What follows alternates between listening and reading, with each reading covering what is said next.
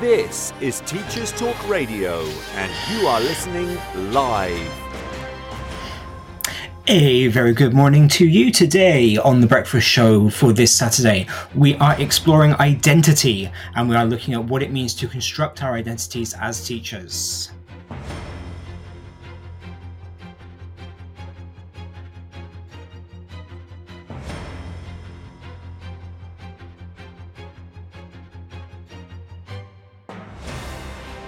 This is Teachers Talk Radio, and you are listening live. Tune in live at ttradio.org or to join in the conversation, download the Podbean app and search Teachers Talk Radio. Follow the hashtag TTRadio. Tune in, talk it out with Teachers Talk Radio.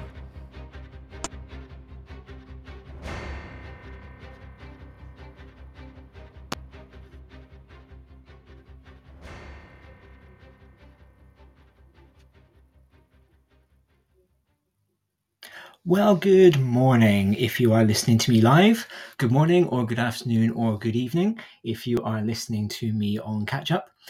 This is Saturday morning breakfast. It is nine o'clock on this Saturday, the 27th of August. Quite how we are at the 27th of August already, I do not know. Um, I can't believe how quickly this summer has gone.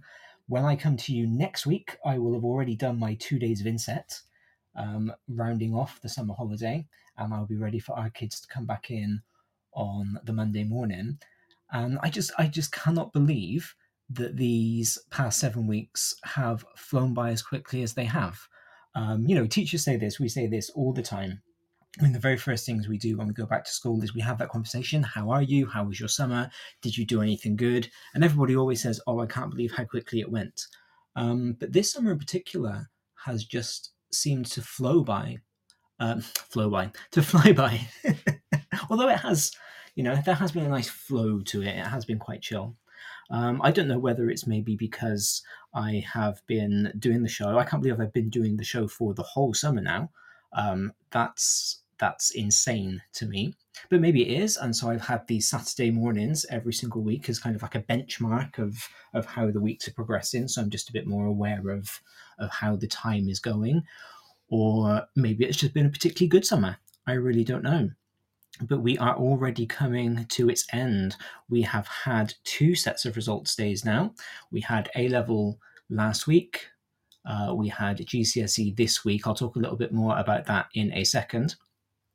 And so that kind of rounds off, as far as I'm concerned, that rounds off the academic year. That is kind of last year, 2021, 2022 is done. And we are now ready. We are now looking forward to 2022 and 2023. Um, and that's one of the weirdest things I think about being a teacher, certainly for me, is that we very rarely live in the present. We very rarely live in the moment. We are always having to think about what's coming next. We're always having to plan for what's coming next. Because if I don't know what's coming next in my sequence of lessons, I can't teach it properly because I can't be sure that I've covered all the skills that I need to teach. If I don't know that year 10 are out on work experience in March, then I'm not going to be able to plan my year 10 curriculum to make sure that everything I'm doing, um, everything that I need to do gets covered. And so we're always, always looking for what's coming next.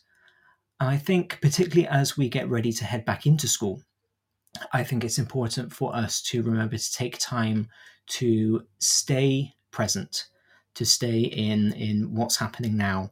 Um, as we are finishing up our holiday and getting ready to go back, of course, uh, lots of people have gone back already. Um, I know certainly my my teacher friends in the US, my teacher friends in Scotland um, have been back for a couple of weeks already, and lots of people who teach in Europe are either back already or getting ready to go back. Um, so I'm aware that actually in, in England, we are quite late going back compared to the rest of the world. But uh, as we do go back, or if you've been back for a couple of weeks and you're still kind of getting into the routine, do make sure that you take some time for yourself um, to ensure that you are starting off the year healthily, that you are getting yourself into some good routines, um, so that you don't burn yourself out too soon. Ideally, not at all. Um, but if you do, because I think we all experience some kind of professional burnout at some point during the year, whether we want to admit it or not, whether we want to talk about it or not. Um, and so it's a good idea to try and stave that off for as long as possible. So this week has been GCSE results week. Um, and I kind of wanted to, before we get into the, the bones of today's show, I kind of wanted to talk about something that I saw going around on Twitter definitely yesterday, perhaps on Thursday. Um, I stayed off social media on Thursday. I actually make the choice these days to stay off social media on results days um, because it. I realized from my point of view, from what I'm seeing, and maybe that's just kind of the news as I see it. And so, if we've got any more positive sources, please do recommend them to me. But as far as I see it, it doesn't actually matter how well our students do. The news will still always be very negative around results day. Um, it will still always pick on the poorer results or what we've done wrong or how we're failing the kids and it's it's very rare to see national positive pictures we can see them locally you know my local newspaper is very good at celebrating the the positive results, the good results that our students achieve. But um, I, I, I feel that it's overwhelmingly a negative negative picture from the the general press. So I do try and for my own mental health, for my own well being, I do try and avoid social media over results days. So I logged into Twitter yesterday and I saw something going around about um, it, it boils down to whether we can take ownership of results. And it's a very, very small thing and it's very semantic. Um, but, you know, I'm a linguist, so semantics is what I do. Uh, and it's this idea of your results as the teacher. You got good results with your year 11s this year, you got good results with your year 13s. And I, I was thinking about this yesterday, sort of reading all of the different replies. And I thought, well, actually, no, I didn't get any results this year because I didn't sit any exams. Um, I will get results next year because this time next year I will have finished the first half of my my next master's degree. So I will get results this year, but I didn't get any. Uh, sorry, I will get results next year, but I didn't get any this year. Um, my students did. Uh, the students that I taught did. My eldest nephew did. I'm very, very proud of him. He did very, very well. Um, but I didn't. I actually had no input into the exam process whatsoever. I didn't write an exam. I didn't mark an exam. Um, I'm thinking about about marking.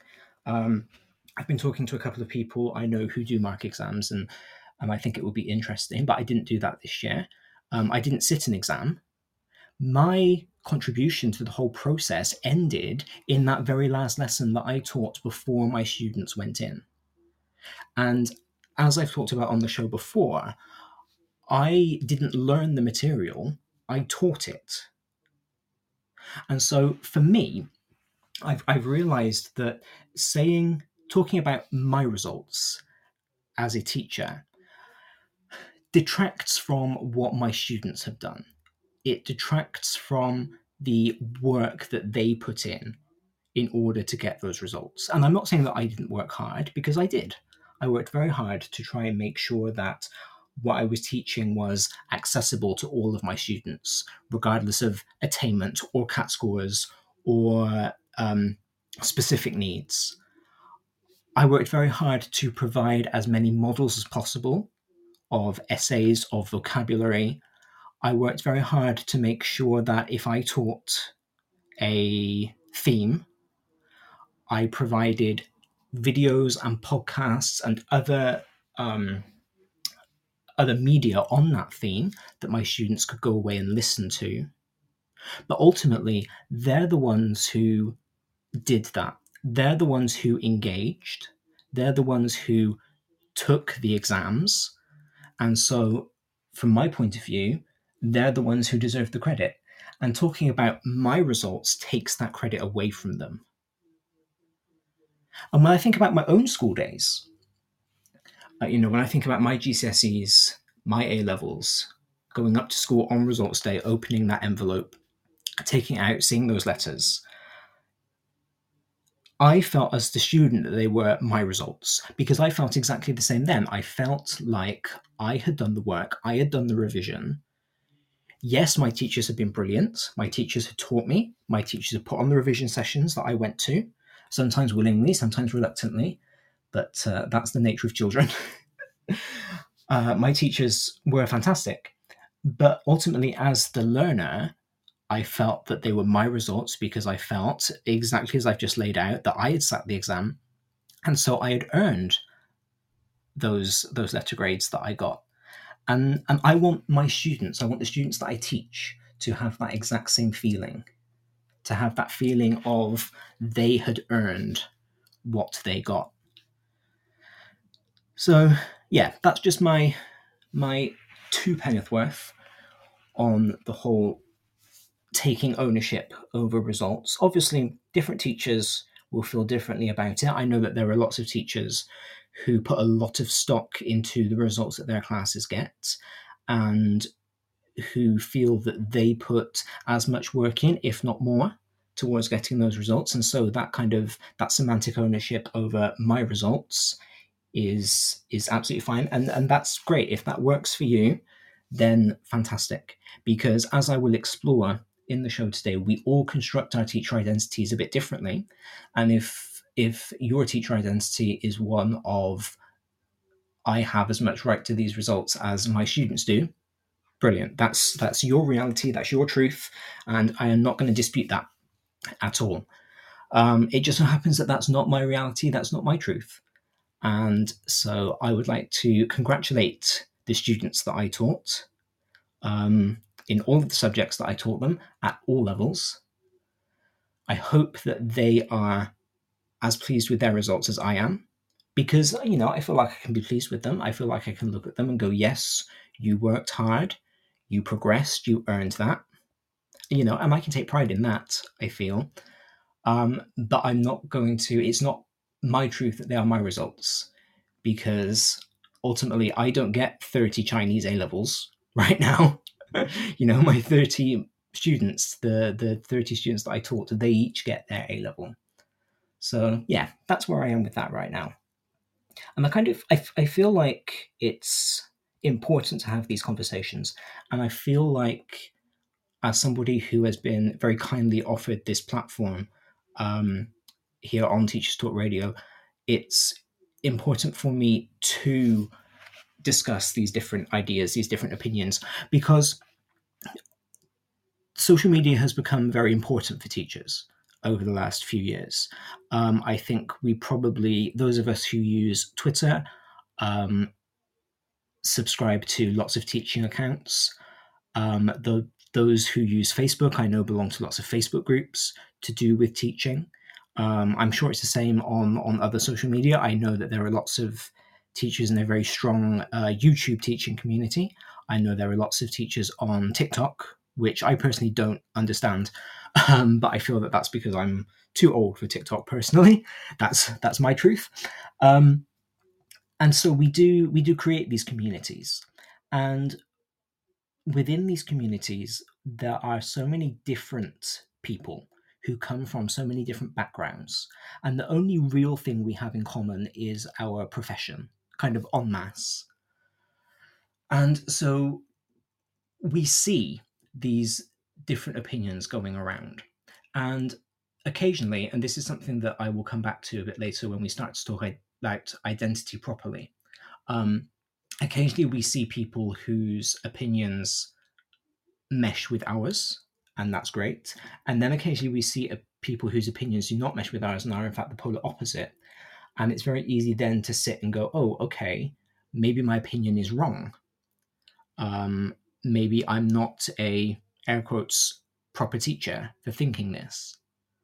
And so I do think because there is no real right and wrong to these sorts of questions, I do think it's important to see um, and to hear lots of opinions, lots of lots of different ideas surrounding these things, so that we can figure out what is right for us as teachers. Because again, there is no objective right and wrong to this. There is no real yes, absolutely, these are my results, or no, these are definitely not my results.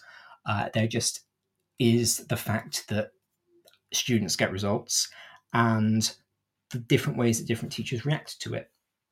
And again, it's good for us to hear all sorts of opinions on that. I'd be interested to know what your opinions are.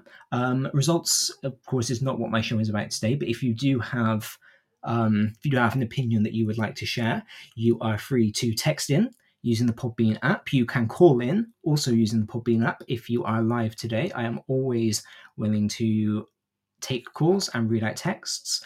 Um, if you would like your if you would like to text in but do not want me to respond to your text uh, that's absolutely fine if you would just like to share your opinion but not necessarily have me read the text out that's okay you can just say that to me in your message i'm more than happy to do that. You can also tweet me. I am at Mr. D Lester, all one word. Lester is L E S T E R. Mr. is the abbreviation M R. Um, and you can do that at any point during the week. The conversations that we have today, that we've started right now on identity, uh, sorry, that we started right now on results, that we will be having a bit later on on identity, those conversations will be carrying on all week. And I am interested to hear different points of view because I think I do think it's important for us as teachers to have ideas and to have our beliefs and to understand that we perform our practice in certain ways. But I also think it's important to challenge those ideas. And I think it's important for all of us to remember, again, particularly those of us who are about to go back to school and go into inset, it's important to remember that having our ideas challenged does not mean that our ideas are wrong and it does not mean that our practice is being critiqued, which is something that I think affects a lot of teachers' self esteem. Um, if you're interested in teacher self esteem and you didn't hear my show last week, please do go back into the archives and listen to it. I did a whole hour and a half explaining or exploring. Um, explaining what self-esteem is and exploring how self-esteem is is developed and managed within teaching and quite often our practice is uh, let, uh, is bundled up into our self-esteem and you know whether or not we are a good teacher is part of how we feel not just about our job but about ourselves. And so feeling that our practice is being critiqued feeling that our practice is being criticized um, can be very uncomfortable. So it's important to remember that if your ideas, if your beliefs are being challenged, that doesn't necessarily mean that you're wrong, particularly in something like teaching, where it's very difficult to get an objective right or wrong in terms of what is good practice, what is best practice. There are just ideas, there are just theories that we need to think about. And remember that listening to other people's opinions, hearing dissenting opinions, gives you the opportunity to either reconsider your opinion and go, oh, okay, actually, yeah, I haven't thought about that before. Maybe I'm not doing it in the way that is best practice. I can change that. Or it can help you to go, oh, actually, no, I'm absolutely right. I do not agree with what this person is telling me at all. I have seen from my own classes over the last two years, 15 years, 40 years, however long you might have been teaching for, that the way that I'm doing it works. And so that's what I'm going to stick to. And, and hearing a dissenting opinion can reaffirm, reinforce your own belief. But I do think it's important not to live in an echo chamber necessarily, and not to be afraid of opinions that um, that are different from our own because if we only hear the same opinions that we have, then we are just not growing. We're not allowing ourselves to grow as people. We're not allowing ourselves to grow as teachers. Um, on GCSEs kind of the last thing that I want to talk about regarding exams, this last time probably that I will talk about exams for about a year um, until the season starts again, and I'm sure that will come around all too quickly, um, was Tony Blair appearing in the news midweek. Um, it might have even been Thursday, it might have been on results day. And he was talking about how the system needs to be reformed.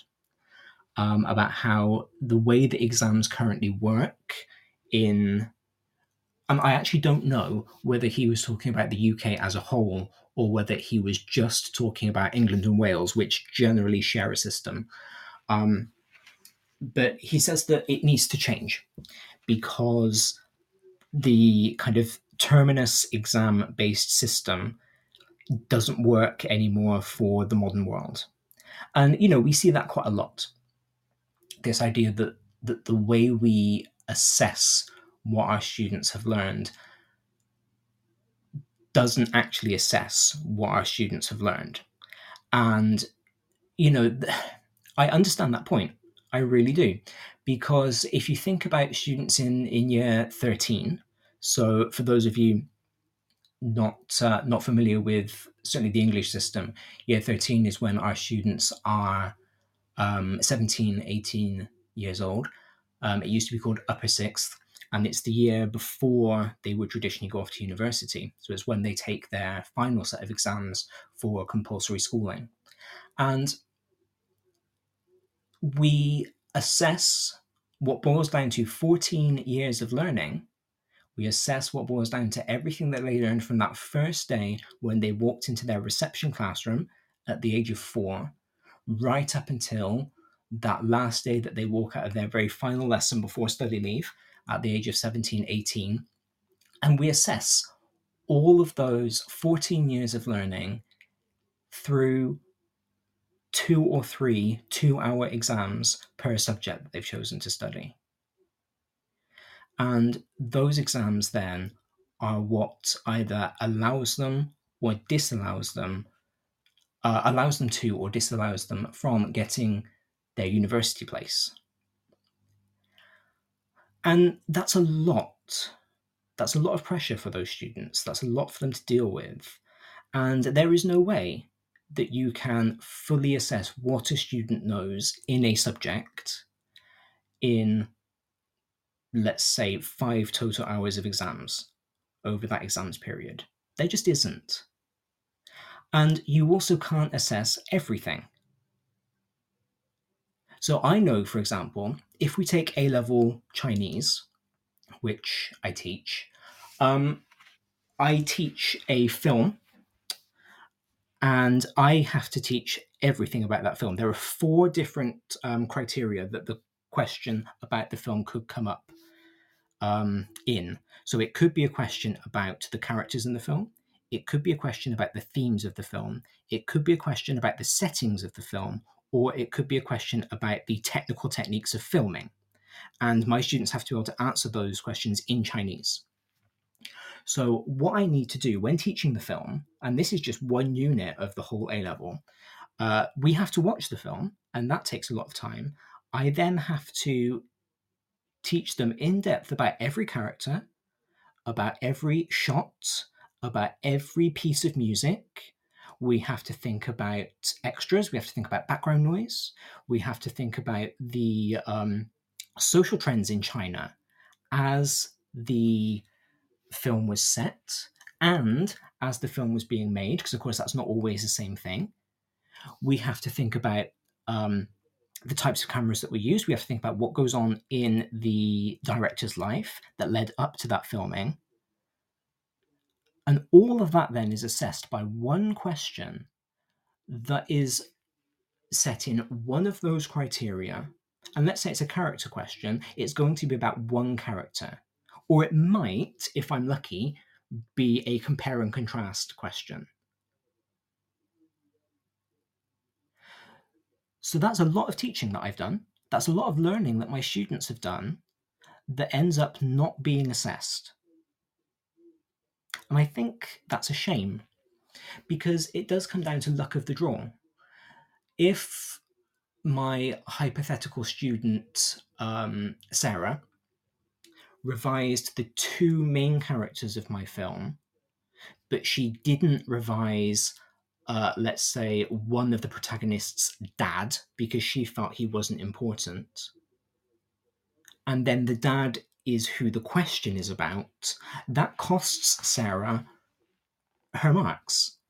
And it doesn't matter that she knows all about all of the other characters the fact that she didn't revise the dad thoroughly is might cost her the grade that she needs.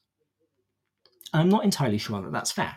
There is an extent to which you can argue, and I completely understand this point of view, that um, by picking and choosing what we assess, we ensure that our students know the whole of the syllabus thoroughly.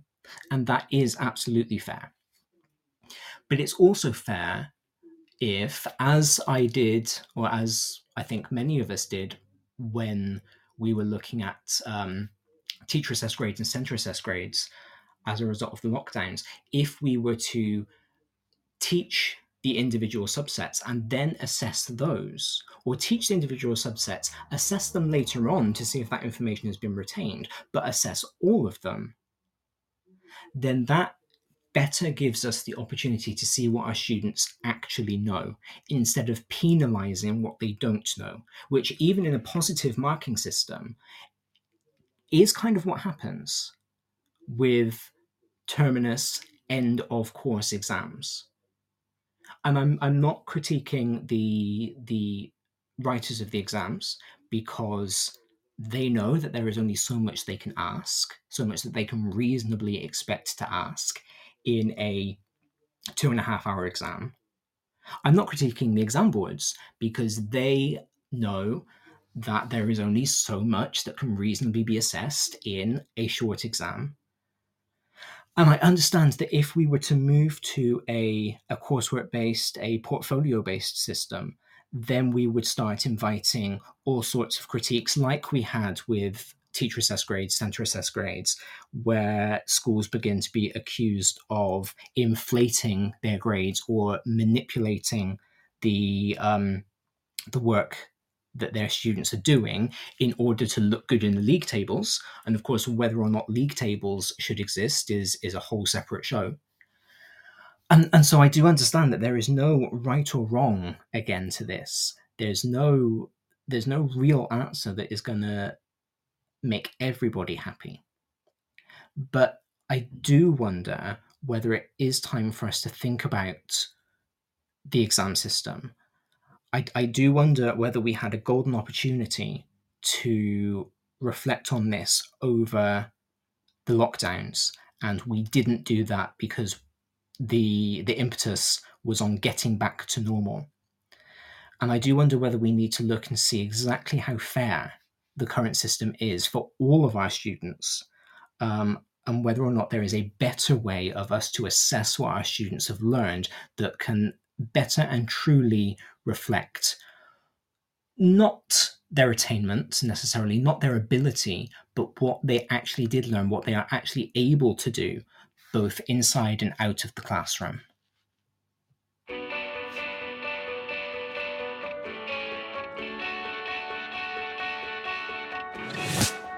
This episode of Teachers Talk Radio has been made possible with support from Witherslack Group, the UK's leading provider of SEN education and care. They're here to support you too through an ever growing offer of free resources, including webinars, podcasts, articles, and events aimed at supporting teaching professionals like you. Visit their website at www.witherslackgroup.co.uk to find out more.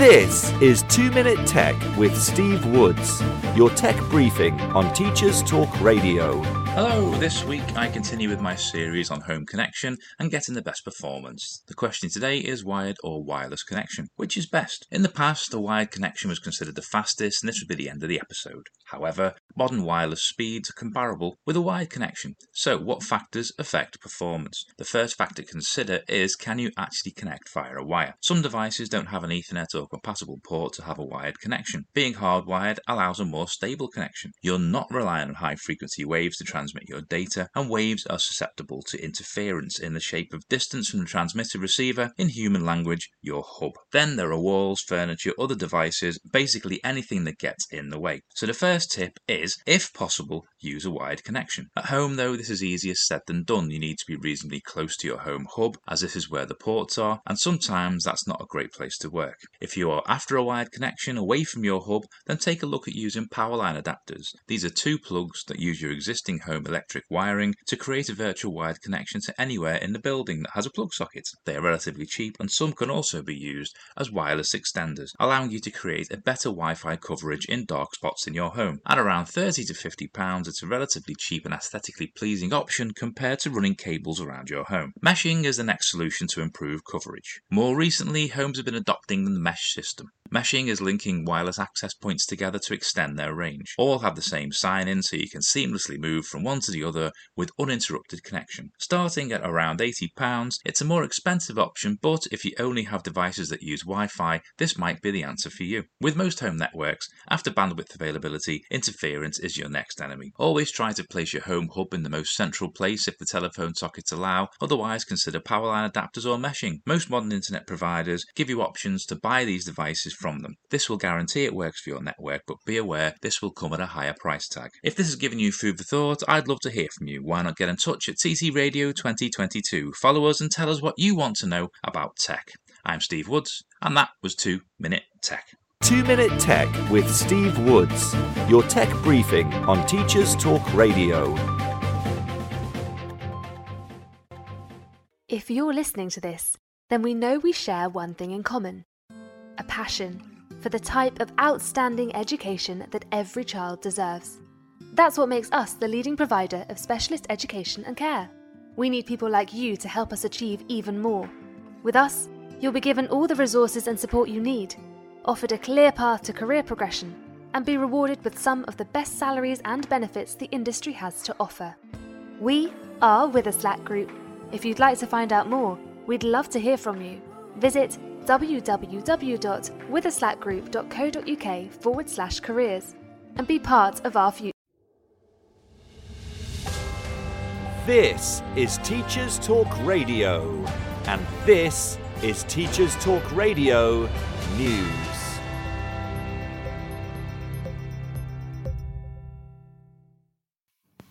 This is Teachers Talk Radio News GCSE Special. With many young people celebrating their GCSE results on Thursday, the 25th of August, a range of both local and national media outlets have carried stories of success.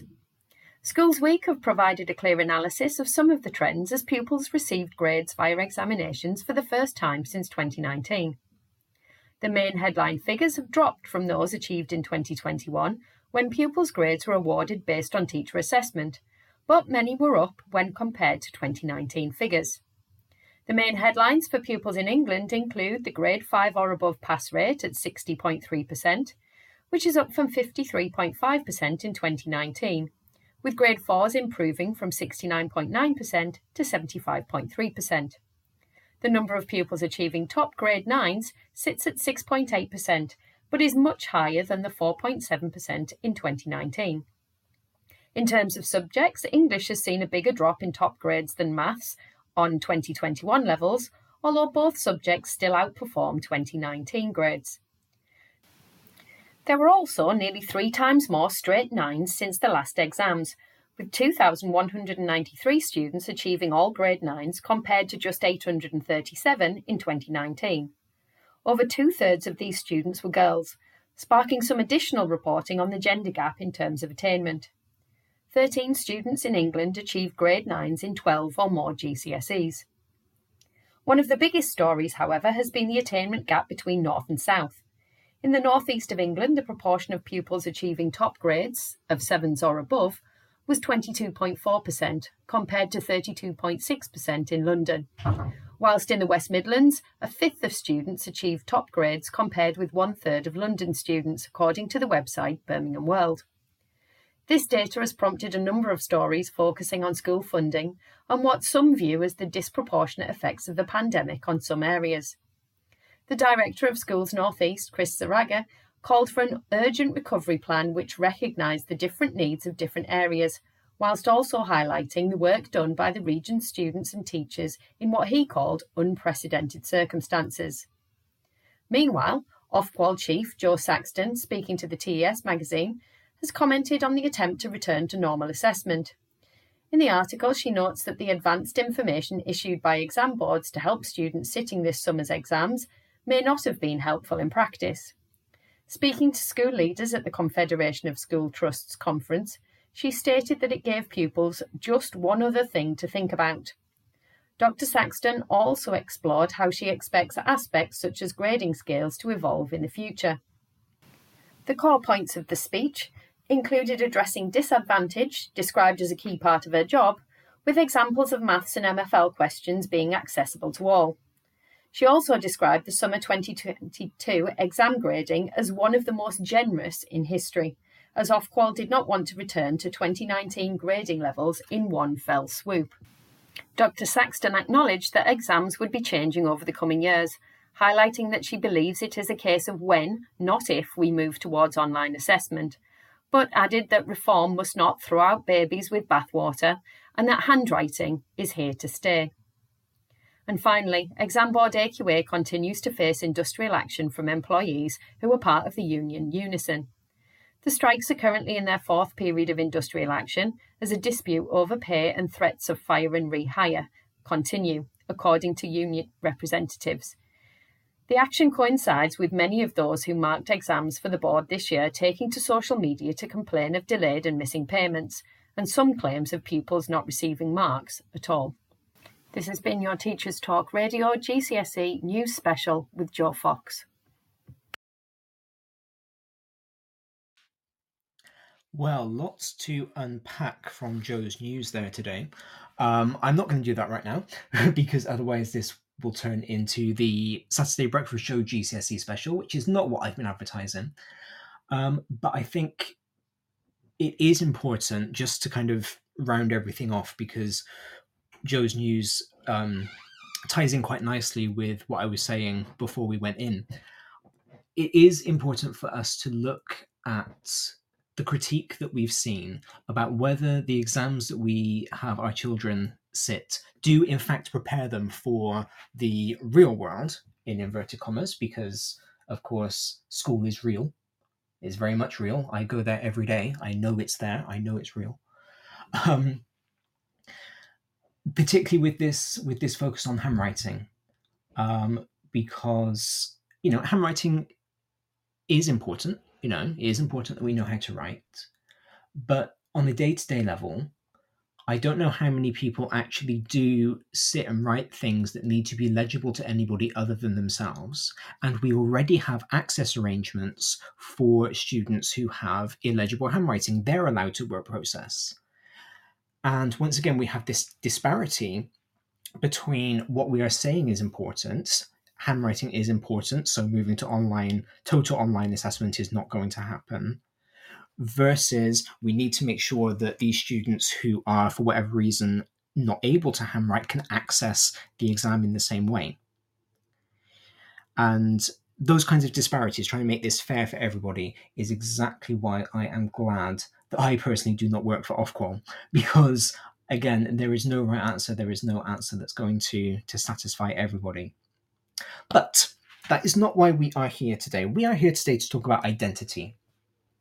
Um, this theme was kind of inspired by a conversation I had with somebody after last week's show on self esteem.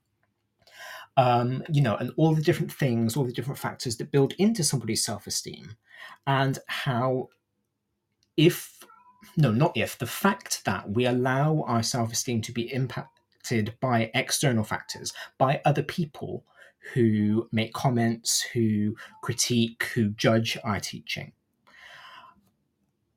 And in doing that, we allow somebody else's judgments outside of ourselves to impact how we feel about ourselves. And that got me thinking about how the identities that we have, both as people, you know, out in the world, in our lives, and as teachers, are constructed. They're not really real. they're not objective, they are entirely subjective. I have this conversation every so often with colleagues of mine, and we talk about how being a teacher feels like playing a role. Teaching is a performance art. You know, um, I've mentioned before every so often the um, the discussion about school dress codes come up, and there is that slight disparity between male teachers are expected to do suits and ties, full on business attire, whereas female teachers have slightly more flexibility in terms of what they wear. Um, and I personally defend my shirt and my tie and my jumper because I feel like it's putting on a costume. I put those things on and I'm not Darren anymore. That's the point that I become Mr. Lester. And and they're not the same person. They can't be the same person because that's ridiculous.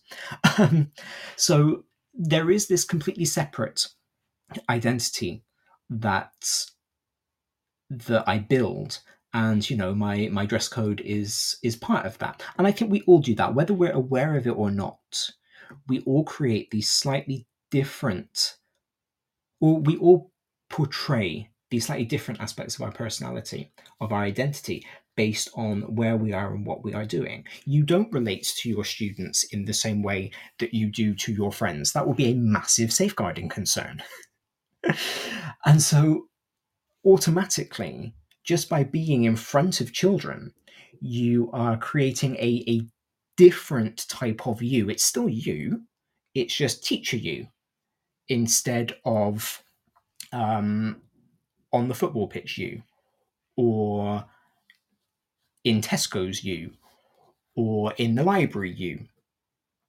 And I was interested with how we go about constructing these identities. You know, at what point do we start building our our teacher identity and so i i did what i always do when i have these questions i went to google and i found helen waldron's 2016 book which is quite helpfully entitled what's your teaching identity? Um, helen is an eal teacher. And in the introduction to her book she says that identity is a very complex issue. Because of course it is. Because I cannot possibly want to do a show about a topic that just has a nice one page Wikipedia stub that I can read in an afternoon and be ready to talk. Of course, I have to pick something that is complex and multifaceted. Um, and so I started to read all of the academic articles. I've I read everything that I can over the past week about teacher identity and and what it means and where it comes from and it, it, boils down to, as um, and uh, Christensen said in, in their 2016 uh, their 2016 UFA, um, the development of teacher identity, identifying with, in my case, language teaching as a prof- as a profession, and over time becoming the type of teacher one desires to be, is central to our practice.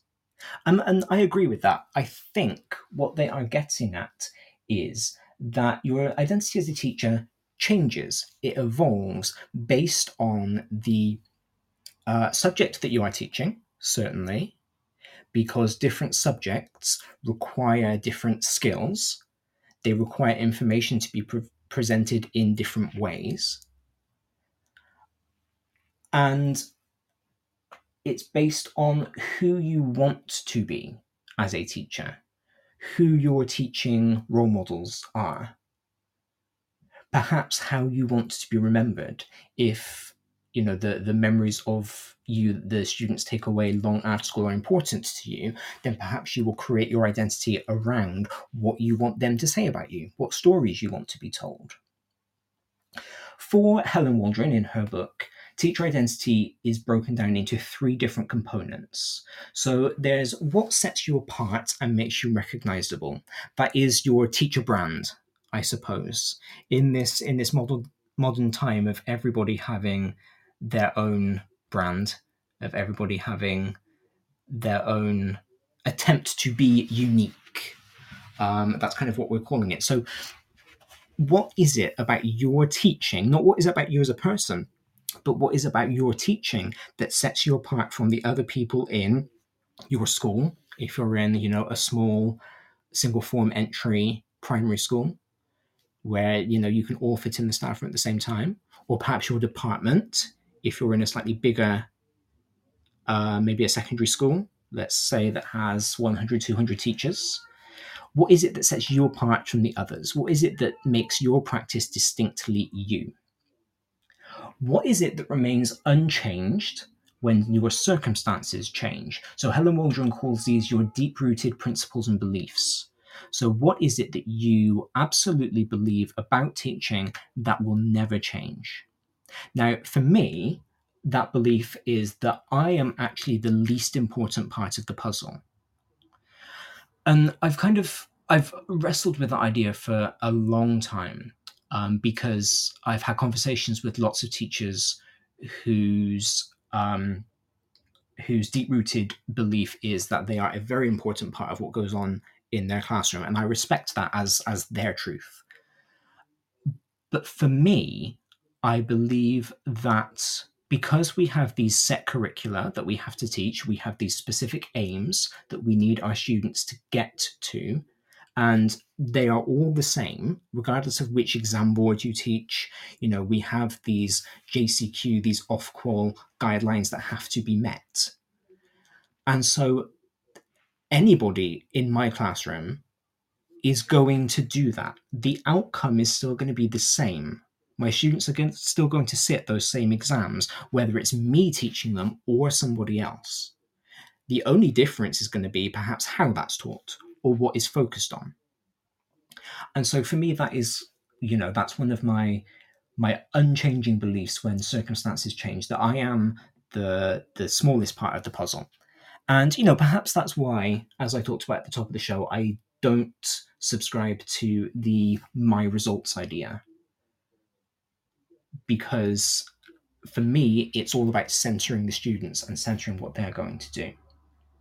And then the third um, component of teacher identity, according to Helen Waldron, is the quality or condition of being exactly the same as something else, that is exactly the same as what you belong to. So here she is acknowledging your, I'm, I'm going to quote, your adherence to a movement, belief, profession, ideal, or organization. So it's kind of the opposite of your teacher brand. Your teacher brand is what sets you apart. And then your being exactly the same as something else is what homogenizes you.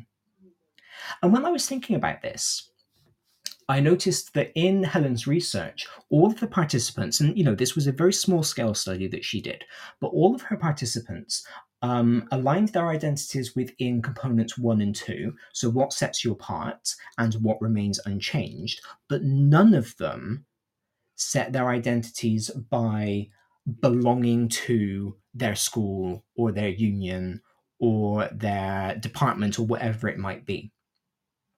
And that suggests that as teachers, we don't necessarily look outwards towards our environment uh, in order to construct our teaching identities. Now, at first glance, that seemed counterintuitive to me because we can't be teachers without the subjects that we teach, without the school that we are teaching in, be that an online school or a physical in person school. Um, without the the children themselves whom we are educating. And all of those things acknowledge our adherence to a movement, belief, profession, ideal, or organization. But as teachers, those associations are transient. Our classes change. In primary school, if you're a primary teacher, your class will change every year. If you teach secondary, then you might see a class through two years. You know, you might take the same class for GCSE, you'll take the same class for A level. Um, but two years is probably the maximum length of time you will have exactly the same class for. I remember being at uni doing my BEd, and we were told during a professional studies lecture that it was expected for teachers to move schools every three to five years in order to keep our practice fresh. And moving that frequently, though, doesn't give you enough time to really become a part of the fabric of the school. Uh, I got an email last Saturday from my school's um, alumni association telling me that um, I was invited, I am invited to become an honorary alumnus uh, because I've just hit 10 years with my school. And, and even now, 10 years in, I still don't feel like I am an ingrained part of the school's um, 140 year history. And so I don't know how I would have felt if I had only been there for three years. You know, I'm only now, after 10, being invited to become part of the Alumni Association. Moving that frequently doesn't necessarily give you enough time to figure out which group of teachers you um, you associate with that you align with you know it doesn't give you enough time to figure out where in the staff room you're going to sit and it's really hard to be loyal to a movement, belief, profession, ideal, or organization when you go in with the expectation of leaving in such a short time. And I think that's sometimes about when we move up the uh, move up the greasy pole.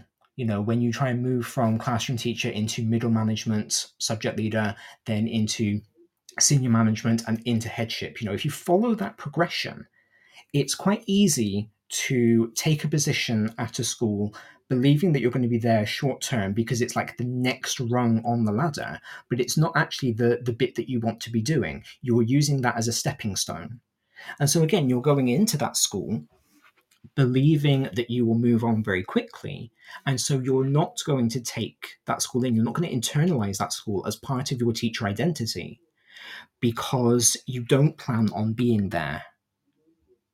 Tim has texted in. Thank you, Tim. Tim is a fan of the show, which I appreciate very, very much. I'm always really interested to hear what he has to say. Um, Tim was actually also my very first guest on the show. So if you haven't listened to his thoughts on children's literature, please do go back through the archive and find that show out because it's very, very interesting. Tim says, It's interesting to hear you talk about how wearing certain clothes helps you con- to construct Mr. Lester's identity.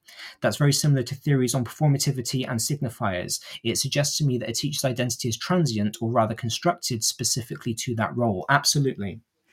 Absolutely. And I think as I've explored this over the last week, that is what has been cemented. It was kind of what it was the the theory that I was going into this show with was this idea that in my case Mr. Lester will change um, and he will change depending on who I'm teaching, because Mr. Lester in a one to one is very different to Mr. Lester who has got 25 kids. Mr. Lester in a one to one can focus on output, can focus on input, can focus on teaching, whereas Mr. Lester with 25 kids is probably going to focus on behavior management. Um, and so, you know, even within one day, my identity as a teacher can change. And kids who are talking to each other might find that they construct different realities of me based on how they relate to my subject, based on um, how I behaved in class that day. You know, if I hadn't had my coffee and I was in a bad mood, then they might construct one version of me compared to a class who would come in after break when I'd had my coffee, so I was in a good mood. And it, it is, it's all very transient and it's all very constructed. It's all very much to do with um, exposure to different circumstances, exposure to different stimuli, I suppose.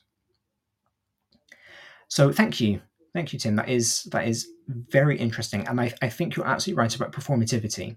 Uh, like I said, like 15 minutes ago, I, I do think that teaching is a performance art. Um, I studied performance arts, and there is a lot of similarity between teaching and acting. Uh, you know, there is that mask. There is, as I believe, that character that you pay, uh, that you play. Um, so to go back to to what I was saying uh, before Tim's very interesting comment, we have these these transient spaces that do make it difficult to construct our identity um, around your your movement, your belief, your profession, your ideal, your organization. But and again, like I mentioned when I was talking about GCSEs at the top of the show, it we have started to create these spaces on social media where outside of our own schools, we are creating essentially digital organizations through our feeds. You know, my Twitter page, um, I'm looking at it right now. Um, my top tweet at the moment is from Flora, who is one of our other hosts. Uh, I've got lots of Teachers Talk Radio tweets happening at the moment. Um, and that's the space that I'm creating for myself. I've got a lot of tweets from the people who came to the um, the MFL Icons Teach Meet um, in Manchester back in June. Um, because you know I met all of these people, we exchanged our information, we created this community, and I think it is quite important for us to see that community, to see these digital spaces as perhaps filling that gap that can be made by, that can be created by the transients of our jobs, particularly if you are a nomadic teacher. Um, and I'm thinking now about maybe EAL teachers um, who might spend a couple of years teaching English in Dubai and then move on and teach in Vietnam and then move on and teach in Japan and then move on to, to China and who might travel while teaching. Uh, and you know that's that's a lifestyle that they want. I think that would be very very cool. Um, but again, their their circumstances, that choice makes that a very transient life. And so again, it can be difficult to create that identity around it. And perhaps these digital spaces, these social media spaces, um, can help them to create a community which can then feed into that third domain of, of identity. Sometimes, as I said, these digital spaces help to affirm beliefs that you hold, and sometimes they help to challenge them. And that's important in creating your teacher identity. How do you know that you're the teacher who believes in having the kids coming up to the whiteboard and manipulating uh, the game on the board? If you haven't seen teachers not doing that, looked at whatever you think the outcome of that lesson should have been and gone, no, this would have been better if there was a game on the board. How do you know that you're a teacher who believes in taking ownership over the GCSE results and being able to call them my results if you haven't listened to a teacher explaining how they don't feel that way and gone, no, I worked really hard for this. I put in a lot of effort in making sure that these kids got the results. This class belongs to me, they are mine. And so, again, in these digital spaces where we can um, associate with teachers that we might not necessarily have met, uh, you know, again, I'm in Gloucestershire, so I'm I'm down south. Had I not gone to the teach meet in Manchester, which was two and a half hours on the train, I wouldn't have met a lot of my um, a lot of my Twitter friends uh, who are fantastic teachers, brilliant people, and who I love learning from, and who bring very different ideas because of their different teaching contexts and where I can go, yeah, actually, I really like that idea. I'm going to steal it. Or, no, that wouldn't work in my school for reasons X, Y, and Z. And again, that helps me to construct my identity because I am now, and I realize this as I'm talking, I'm constructing an identity right now as a teacher who learns from other people because I am talking about how important it is for me to have these other teachers uh, who are sharing their things and for me to, to, to look at their practice and not criticize, but to go, yes, that would work for me, or no, that wouldn't. And if you want to really get down into the psychology of it, I'm not a psychologist, so I don't know. I'm just kind of talking, uh, thinking out loud, as it were. But if you want to get down into the psychology of it, is this because I want you guys, my audience, to construct an identity of me as a teacher who listens to other people? Do I want your thoughts to be Darren is somebody who takes other ideas on board, so I'm going to share my ideas with him? You know, it's quite interesting to think about how far down you go with this, how far down you deconstruct these ideas of constructing identity to figure out who you're trying to impress and when.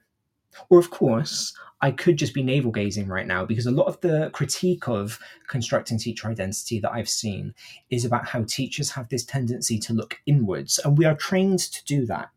Um, when I was on school practice for my BEd, we part of our marks for those assignments came from how well we reflected on our practice. Um, to the extent that I, I actually did my NQT year in the school where I'd done my third placement. And I remember during my NQT year, a lesson hadn't gone very well. So I went to the staff room and I just was I was reflecting on it because that's what I'd been trained to do. And the teacher who had been my mentor came in and saw me writing in my in my reflection journal because um, I think best when I'm writing down. And she said to me, "You are too reflective." And I was like, "But no, because I was told that that's what I was supposed to be. I was told that a teacher should be reflective."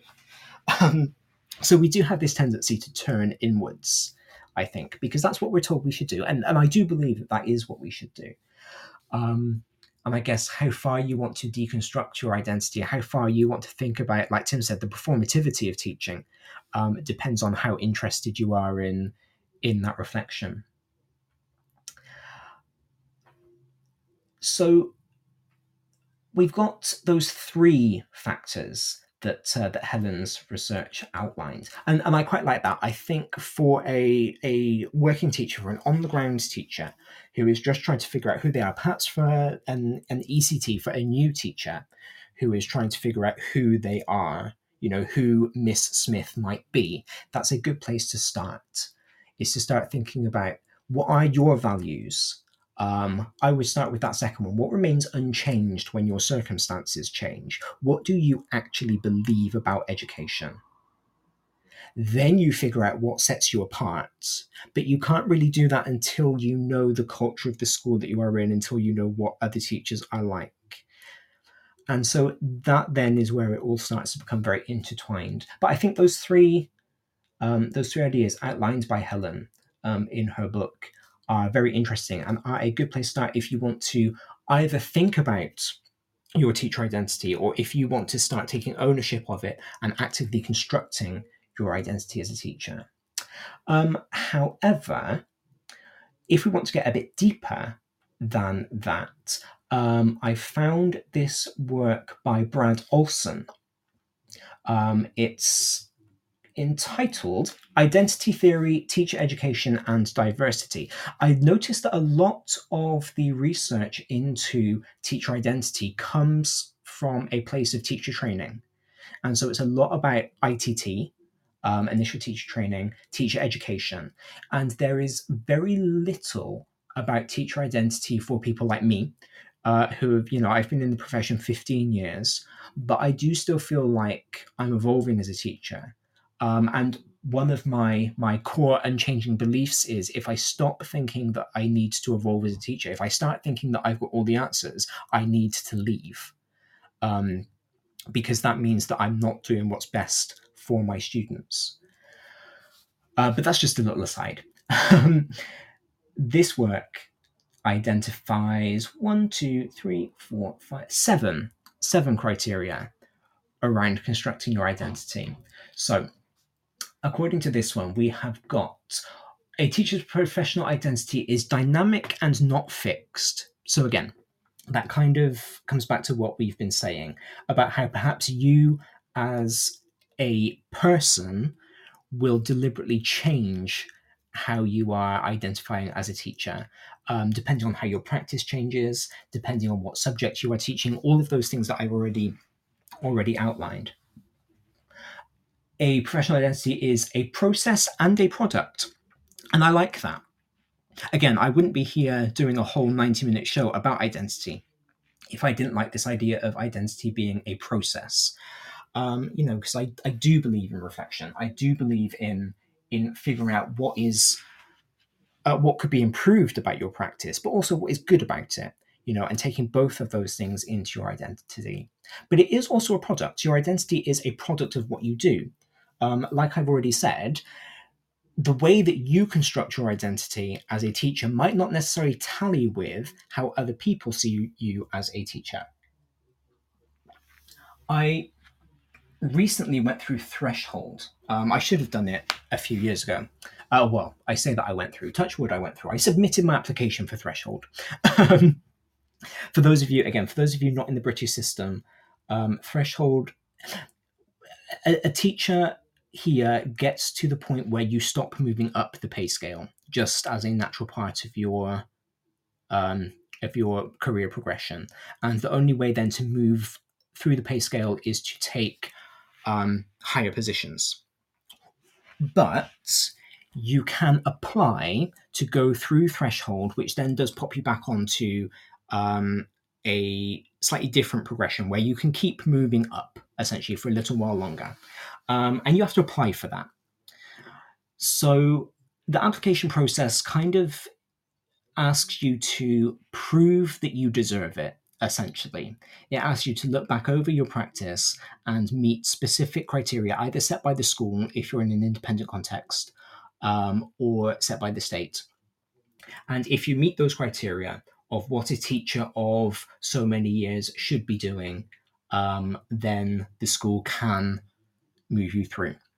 So I applied for that, and part of my process was asking for two references one from my line manager about my teaching, my classroom practice, and one from the head of the boarding house with which I'm associated, asking for um, an, an outline of how I am both as a teacher, as a tutor, and as a member of staff duty, as somebody who does boarding duties um, of an evening, of a weekend. And it was actually quite interesting to read those references. Both both of the teachers who wrote them asked me to read them, um, just in case there was anything else that I wanted to add in. Um, because neither of them picked out things that I would have said if I had been writing a reference for me. And that really drove home how I actually have very little control over how they see me. And the things that I think define me as a teacher, the things that I try and make me define me as a teacher, might not be the things that define me as a teacher in the eyes of other people. So again, that's this idea of, of a transient identity, because even between two different people who theoretically I know in the same capacity, because theoretically they are, you know, one stage up the ladder from me, which is why they wrote, wrote my reference they came out with completely different things from each other and from what I would have said. And part of that is down to the capacity in which they know me. So, one of them, my line manager, knows me very much as a teacher. He is very much aware of, of what goes on in my classroom, my subject knowledge, all of that stuff. And, and that's what was in the reference. The head of the boarding house knows me more in a pastoral capacity how well I relate to my tutor group, how well I respond to uh, their issues, their needs, how well I deal with parents. And all of those things are part of me. But because they only see really those specific parts of me, that was what they focused on. And, and that is how they constructed my identity as a teacher for them. And again, quite different to, to my identity as a teacher for me. Not not no, not different necessarily, but they didn't emphasize the same things that I would have emphasized. And perhaps that's why it's a good thing to get references. Um, because as long as it's a good reference, these people will see things about you that you might not necessarily have thought to um, to discuss yourself.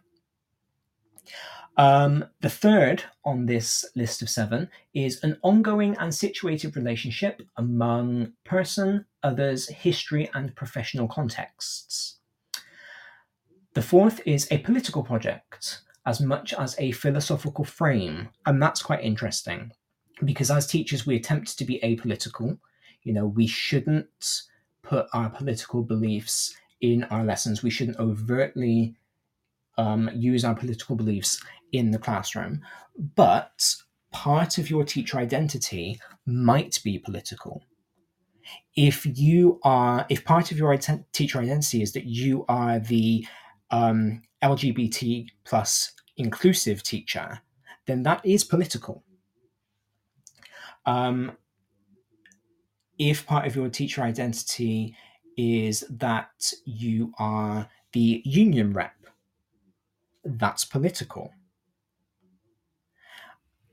that's that one's not necessarily something that the students will see so in constructing their version of you, they won't see that, but you might internalize that as something very, very important. Your colleagues might internalize that as something that's very, very important. Um, it says that your teacher identity is socially situated and therefore not traditionally psychological. So, again, that relates back to it being transient because it's based on where you are and your current situation. Right now, I feel like my teacher identity is very strong um, I am happy right now to identify as a teacher.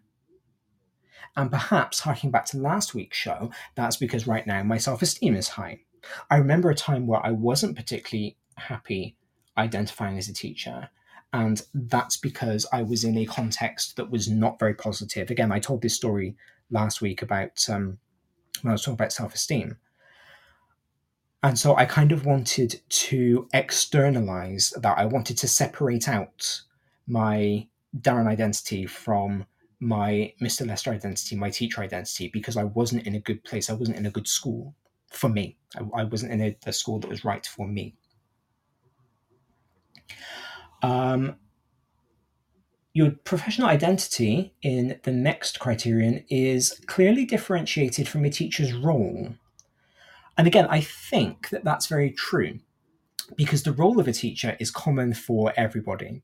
You know, all of our schools will have staff handbooks that very clearly outline what we have to do, and everybody does that.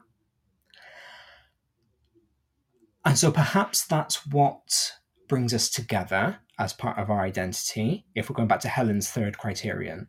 And then what sets you apart comes away from your role, because your role is to teach to educate, to do all of the extracurriculars, do the pastoral, all of that sort of stuff. And then your identity is the rest, the stuff that you do that is not the same as everybody else.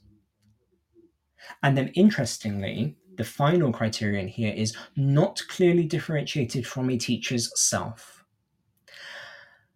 And that's the one that I think has, has stuck with me because I think sometimes it can be difficult to separate out your teacher identity from your self identity. I think it's very easy for the two to become merged. I think it's very easy for your self esteem, like I talked about last week, to be wrapped up in um, your identity as a teacher. And I think quite often, because we spend so much of our time, so much of our energy either in school or thinking about school, it's very easy for that teacher self to become our actual, to become our, not actual, our out of school self. And it can be very hard to delineate between the two, I think. You know, we've got in England, we've got standards of professional conduct. It's it's part of our part of our standards, and there are very specific things. There's a whole section about how we are to conduct ourselves as teachers outside of school so that we don't bring the profession into disrepute. So there is an assumption, even ingrained into our training, that we won't clearly differentiate our teacher self from our home life self. And, you know, that's just something that we. Um, that's just something that we understand as teachers. That's something that you kind of buy into, I suppose, when you when you choose to train. And I don't know. I don't know how healthy it is to completely mingle the two, to not have a, a work life balance, I suppose. But again, that's not really what this is about today. That's going to require some more some more thought from from me. But that's a very interesting. I think essentially those seven points um, underline what Helen had said in her research, and everything that we do, everything that we do from being in the classroom to talking to colleagues to um, interacting with the custodial staff, it all helps to create, to construct our identity. And like Tim said earlier on, it is all performative. So I now I want to spend the last kind of 10, 15 minutes of the show kind of think about my identity because I think if I can kind of um, almost model, you know, I've gone into teacher mode, and if I model for you what that kind of process looks like, then those of you who are wanting to actively construct your own teacher identity might uh, might just take away a few things from it. So the first thing that I actually want to discuss is um, a Japanese concept called shibumi. Shibumi. Uh, sometimes it's called shibusa. So two words for it. Um, and it's it's a Japanese aesthetic that kind of boils down to um, subtle beauty. I think is the best way to to translate it. Um, but like lots of of these Japanese ideas, like the idea of kawaii, of, of cute, um, like the idea of iki, uh, it doesn't just refer to art. It doesn't just refer to fashion. It doesn't just refer to design, um, like it might be when we think of beauty. Um, it can it can refer to all kinds of, of aspects of our lives. So she, yeah, shibumi is this idea that there is perfection and there is beauty in things that are subtle, in things that are small, I suppose. Um, it, it kind of boils down to seven different elements. So the seven the seven elements um, are simplicity, modesty, being natural, um, implicity, imperfection, everydayness um, and silence. So those are the seven things that make something shibui, to use the adjective. And I, I think about this aesthetic sometimes because I think that that is how I like to define myself as a teacher. Um, you know, I think a lot of my teacher identity is wrapped up in this idea of of being overall simple, trying to make the things that I do look effortless, but having the small subtle details that show the work that I do. I don't necessarily want my students to know how hard I work for them. Um, I don't think they need to know how hard I work for them. They just need to know that they can come to my lesson and they will learn what they need to learn. And so I think for me, that's where Shibumi becomes part of my teacher identity because I am creating these lessons and they do take a lot of time.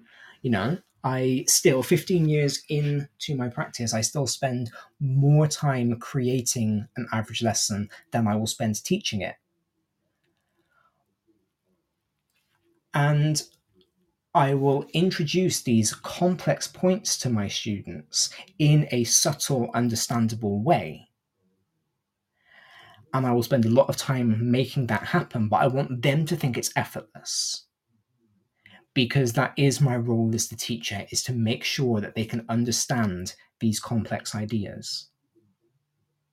If they know how hard i've worked to make sure that they understand then i feel like that takes some of the trust away. Because it takes the onus off of them and off of the lesson and puts it back onto me um, and again, like I said earlier, one of my core concepts is that I am less important than the the subject that I'm teaching than the lesson that I'm teaching. So I don't want it to be about me. Um, but the stuff that I'm teaching is complex. The pedagogy that I use is complex. I think a lot about making sure that the kids understand, making sure that my materials are understandable to them. And so that then is my my subtle details. It's my subtle complexity uh, within my practice. And then, interestingly, uh, as I was watching Titans on Netflix over the week, my show is always inspired by stuff that's on Netflix. Um, I think Netflix should sponsor me personally. Um, but I learned the word sprezzatura. I apologize to my Italian friends who might be listening in. Um, I do not speak Italian, um, and that was my my best attempt at pronouncing that word properly. Um, sprezzatura is a concept that's actually very similar to shibumi. Um, it's it first occurs in uh, the Book of the Courtier by uh, Baldassare Castiglione in 1528. And it, it translates into English as um, a f-